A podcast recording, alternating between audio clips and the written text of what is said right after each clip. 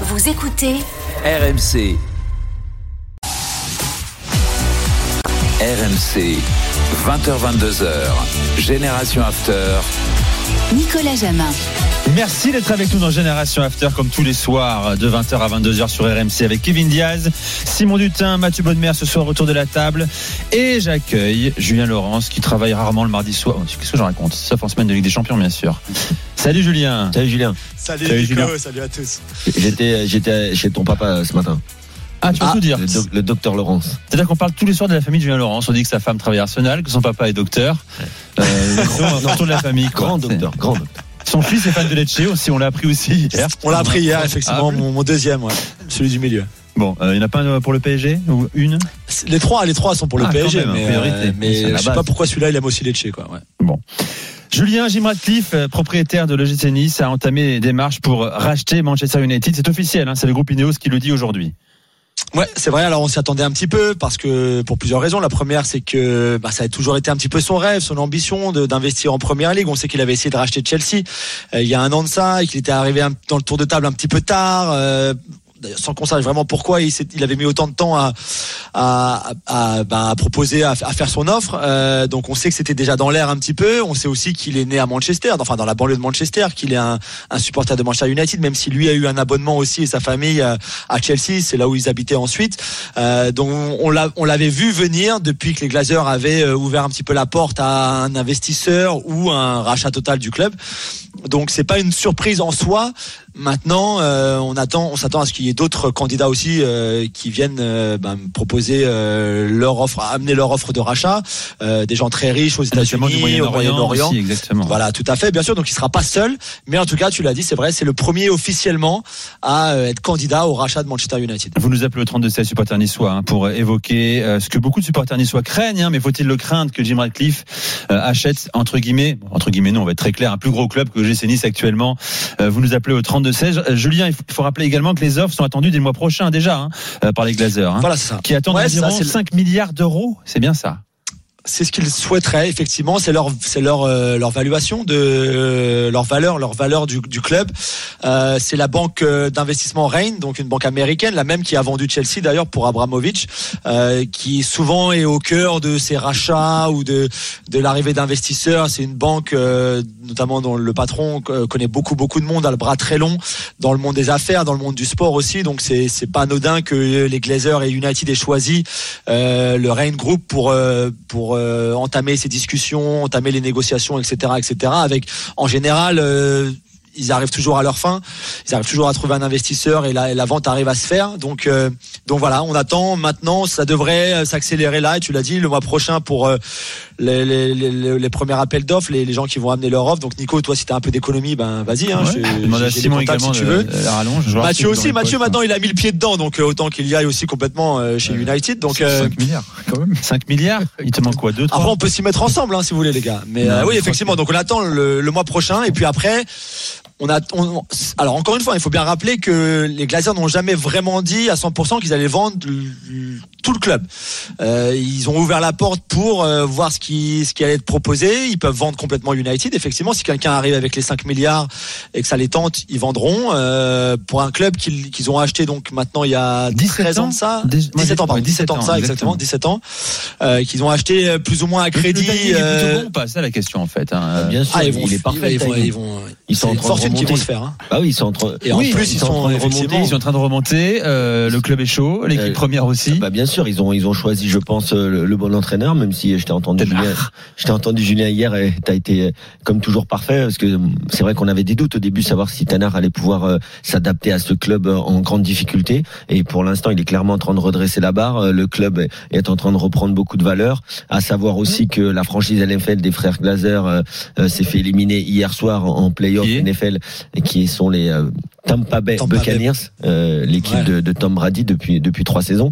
Donc voilà, euh, en NFL ils gagneront pas cette année, mais je pense qu'ils vont se faire un sacré bonus pour euh, pour euh, débuter l'année 2023. De toute j'ai l'impression qu'il n'y a pas de question de timing pour acheter un club de première ligue depuis quelques temps déjà. Quoi qu'il arrive, euh, c'est cher. C'est un peu comme les franchises américaines, hein. NFL, NBA, euh, c'est la Super ou. NHL. C'est comme ça parce que parce que les droits télé sont sont, sont exceptionnels. Vous nous appelez, tiens, supporter niçois, si vous voulez en parler également. Est-ce que vous craignez pas un désengagement, mais un déplacement de priorité. On imagine que ce sera le cas si Jim Ratcliffe arrive à ses fins, à savoir à racheter euh, Manchester United. Je me dis aussi que Jean-Claude Blanc est arrivé à Nice. Peut-être pas un hasard, peut-être? Il n'est pas qu'à Nice. hein. Il est dans le groupe Ineos. Ah voilà, groupe Ineos, t'as raison de le dire. Donc c'est pas un hasard non plus. euh, Ouais, il dirige toutes les opérations euh, sportives, si je dis pas de bêtises, euh, Jean-Claude Blanc. Tout à fait. C'est le DG de tout. C'est ça. DG de- c'est ça. Alors juste pour United, Vas-y.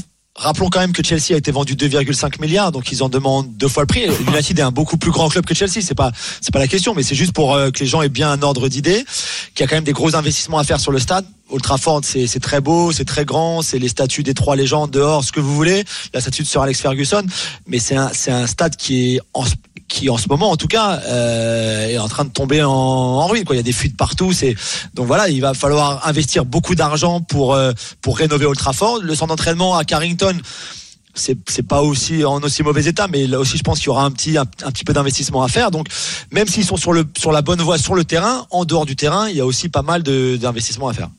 Des investissements à faire euh, pour euh, pour Manchester United. Julien re- reste avec nous parce que tout à l'heure également Simon va nous parler de ce mercato d'hiver qui est euh, impulsé par essentiellement la, première ligue. C'est a des questions qu'on nous pose beaucoup là. Pourquoi, comment la première ligue euh, attaque de manière aussi prématurée et aussi puissante ce marché d'hiver encore plus que les années précédentes. Chelsea est l'exemple caricatural. Euh, Peut-être que tu peux nous rappeler comment les, les clubs anglais arrivent à sortir autant d'argent. Bon, on, parle des investissements américains, notamment Bo- Todd Boehly à Chelsea, mais plus globalement, Bournemouth qui envoie 27 millions d'euros sur euh, Dango Ouattara. Et c'est pas terminé a priori. On parle également d'une offre à venir pour Enzo Lefebvre de, de Lorient. Ce sera évoqué dans le 22h minuit. Julien. Ouais, c'est vrai. Alors, c'est vrai. Alors, il y a, beaucoup d'argent en première ligue, de- des droits télé, par exemple, qui sont euh, largement supérieurs à tous les autres championnats euh, européens. Il y a des clubs qui travaillent mieux que d'autres. Tout à l'heure, on, avait parlé un petit peu dans l'after hier, Nico, avec les drôles de dames. Sans qu'on ait vraiment le temps de, développer, mais Johan Crochet me l'a rappelé tout à l'heure aussi, le jour où les clubs anglais, avec l'argent et la puissance financière qu'ils ont, se mettront tous à bien travailler dans leur recrutement, dans leur scouting, dans les joueurs qui vont les chercher, où ils se tromperont beaucoup moins qu'aujourd'hui, ça fera encore plus mal. Parce que là, les autres ont de la chance que il y quand même des pipes un peu parfois dans le poste de Mathieu euh, à droite à gauche, ils font un peu n'importe quoi avec leur oseille. Mais le jour où ils travailleront bien et qui recruteront les bons joueurs et les bonnes personnes, ils seront encore plus forts. Euh, et là, ce sera encore plus inquiétant parce qu'aujourd'hui, malgré tous ces investissements-là, n'oublions pas que eh ben, ils gagnent pas la Ligue des Champions tous les tous les ans non Bien plus. Euh, ils gagnent pas la, la Ligue Europa tous les ans non plus. Donc les autres restent compétitifs. Et heureusement, tu as raison. Mais avec Et- cette puissance financière-là, c'est vrai qu'il vient notamment surtout des droits télé, bien sûr. Après, pour l'instant, en tout cas, nous, en tant que football français, euh, il faut se réjouir hein, que que les Anglais continuent de de faire ruisseler un peu Ah l'argent bon, de tu leur crois droit télé.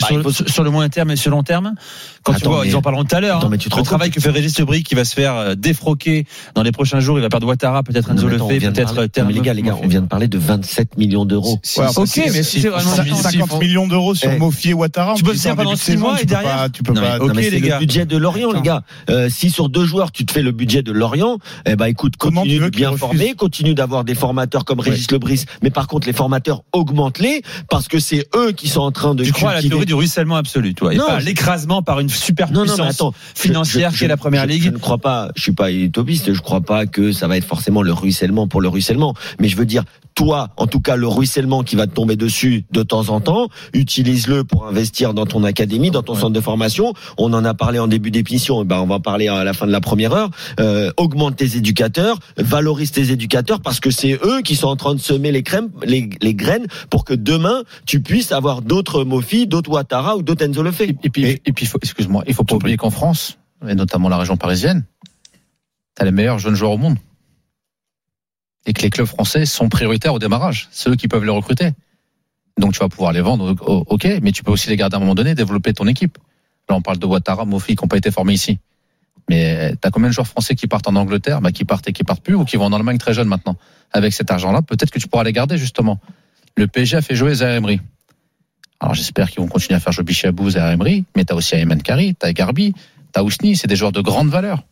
Pourquoi tu vas chercher à chaque fois des joueurs à 30, 40 millions à côté pour pas faire jouer tes joueurs de ton centre? Parce qu'il faut gagner vite, c'est avec des joueurs Mais tu- rompus déjà. Mais hein, au- alors aujourd'hui, on va reprendre l'exemple, on va revenir sur le PSG, même si c'était pas le débat. T'avais un Sarabia par exemple qui joue jamais. T'as un Solaire qui rentre très peu. Est-ce que tu penses que Garbi n'est pas capable de le faire? Jouer 5 ou 10 minutes en fin de match. Moi, je suis convaincu que si.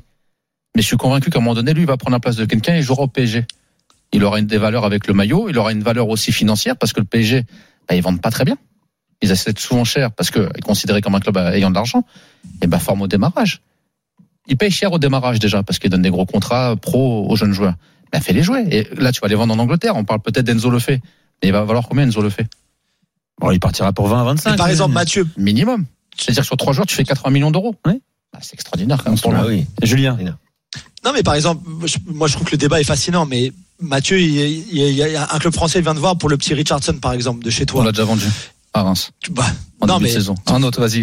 Ouais, enfin, non, non, mais tu vois, je veux le dire, je, je pensais à lui parce que je l'ai vu jouer. Le, non, mais je pensais à lui parce que je l'ai vu l'autre jour Ouais, jouer. C'est pour te rendre un exemple, tu vois.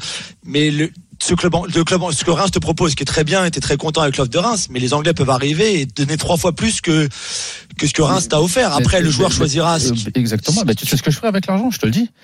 Je referai le centre de formation, je referai des terrains, je changerai toutes les structures pour qu'elles soient à un vrai niveau et je mettrai un peu plus d'argent sur la formation.